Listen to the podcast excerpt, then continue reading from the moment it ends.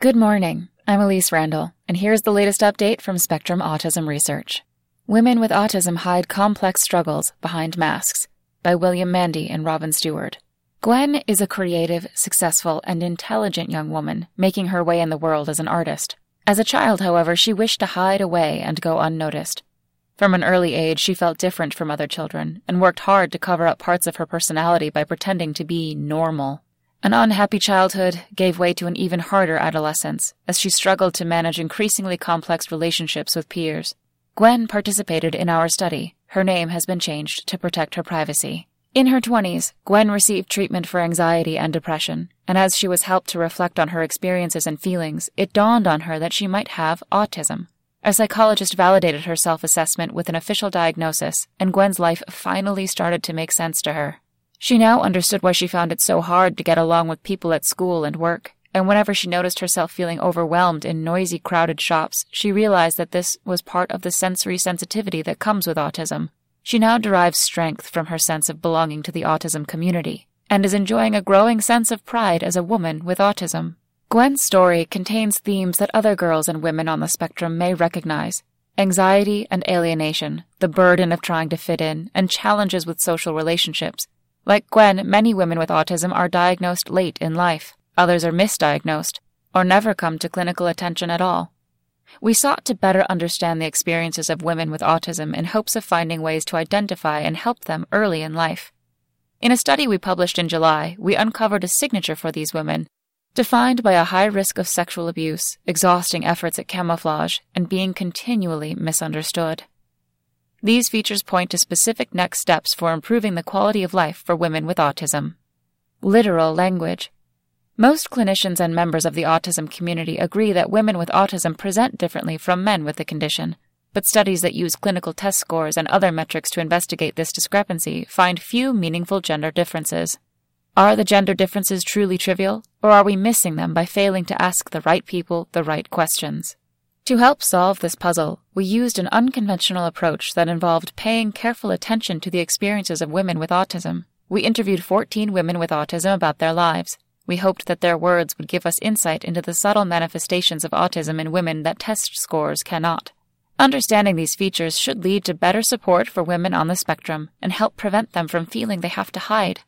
Our study focused on women diagnosed with autism in adulthood, we reasoned that, compared with those diagnosed in childhood, these women's experiences would be more likely to reveal how and why autism may be overlooked in girls.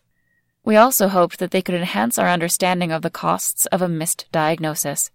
One of us, Robyn Steward, has autism, and her insight helped create the conditions for participants to express themselves.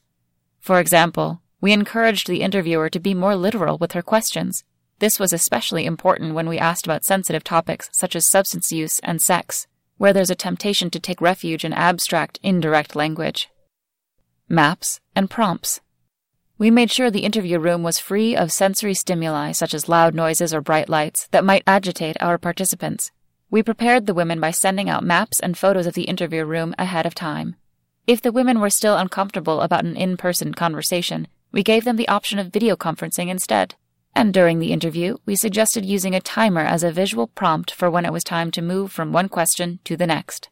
Many of these adaptations would not have occurred to other members of the research team. We believe that they helped our participants open up and willingly share details of their lives. This may have led to richer data for our analyses than we would have had if the women had been nervous or reticent. We encouraged the participants to raise topics even if we had not originally intended to discuss them.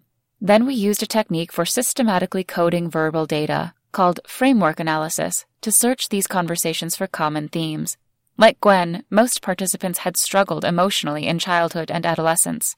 Usually, doctors, teachers, and parents mislabeled these difficulties as something else, such as anxiety, rudeness, awkwardness, or depression.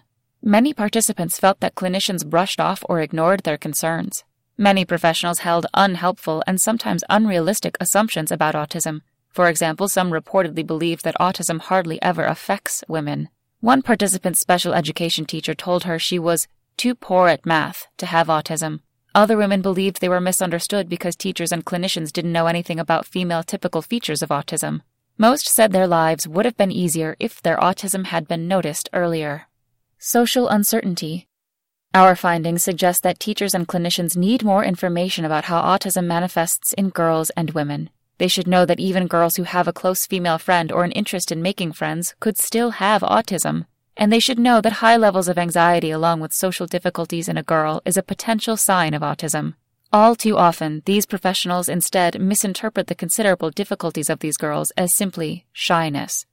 We found high rates of reported sexual abuse among our participants. This shocked the two neurotypical members of the research team, but not Steward.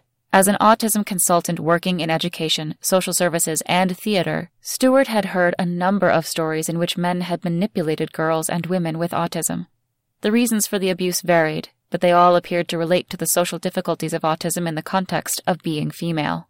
For instance, one woman linked an experience of sexual abuse to not reading people to be able to tell if they're being creepy. Another said that her uncertainty about social rules meant that she was not sure whether she could say no to an abusive partner's demands. Others felt that teenage social isolation meant they lacked opportunities to develop their ideas about staying safe through discussions with female friends. We can't provide a statistic on the prevalence of sexual victimization among women with autism based on our study, but our findings highlight a need for research in this area and strongly suggest that girls with autism should receive targeted sex education that includes information on consent and staying safe. Secret identity. Like Gwen, most of our participants are experts in pretending not to have autism, a phenomenon sometimes called camouflaging. They said they wear a mask or adopt a persona that is carefully constructed from copying the behavior of popular peers, or fictional characters, or by studying psychology books. Most of the women said they found the effort of passing as neurotypical to be exhausting and disorienting, and many thought it contributed to their delayed diagnosis.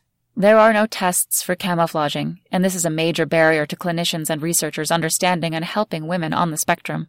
We need to develop a way to measure camouflaging so we can determine whether it is more common in women with autism than in men with the condition, as we suspect it is, and whether it has negative consequences, such as an increased risk of missed diagnosis.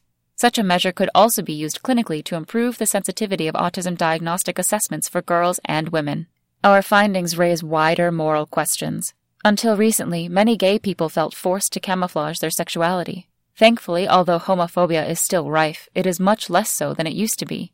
We suggest a parallel with the obligation that many women with autism feel to pass as neurotypical. The research and clinical establishment tends to measure progress by the number of evidence based treatments available. In the case of autism, we propose a different metric the extent to which societies allow people to live openly as individuals with autism without having to pretend otherwise. That's all for today. Check back next Monday for more content from Spectrum Autism Research, or go to spectrumnews.org.